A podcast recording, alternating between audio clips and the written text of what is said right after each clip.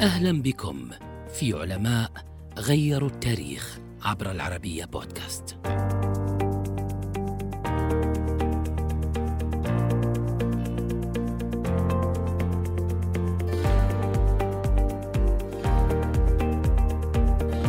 أحد أبرز علماء الجيولوجيا في العالم، العالم الجيولوجي المصري فاروق الباز.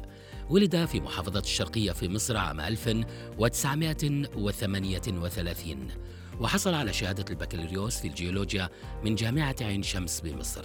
ثم نال شهادة الماجستير في الجيولوجيا من معهد المناجم وعلم الفلزات بميزوري في الولايات المتحدة. حصل على عضوية جمعية سيغما كاي العلمية كما نال شهادة الدكتوراه في عام 1964 وتخصص في الجيولوجيا الاقتصادية.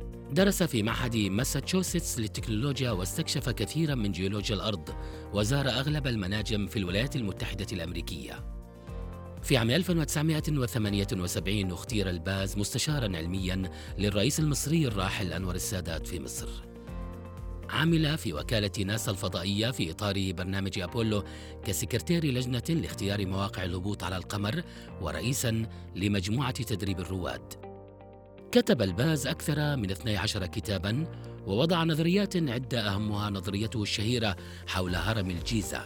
كما حصل على عدد من الشهادات العلمية الأخرى وشارك في عشرات الأبحاث حول العالم. انتخب عضوا في جمعيات علمية عدة أبرزها مجلس العلوم والتكنولوجيا الفضائية ورئيسا لمؤسسة الحفاظ على الآثار المصرية.